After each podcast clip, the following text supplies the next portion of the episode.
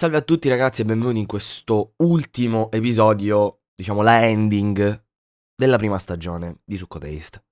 Oggi vi dico che questa non è una fine, perché questa come vi avevo anticipato nell'episodio pilot era una stagione sperimentale, ma bensì è stata appunto il trampolino di lancio, sia per quanto riguarda il capire se qualcuno fosse realmente interessato a questo tipo di contenuti, sia per capire se io fossi tagliato per questo tipo di contenuti, soprattutto per vedere come portare questo tipo di contenuti in maniera efficace.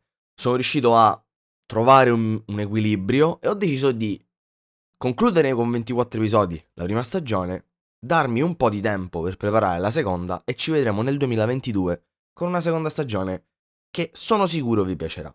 Spero che mi continuerete a seguire, ma io vi ringrazio comunque per avermi seguito fino a questo momento.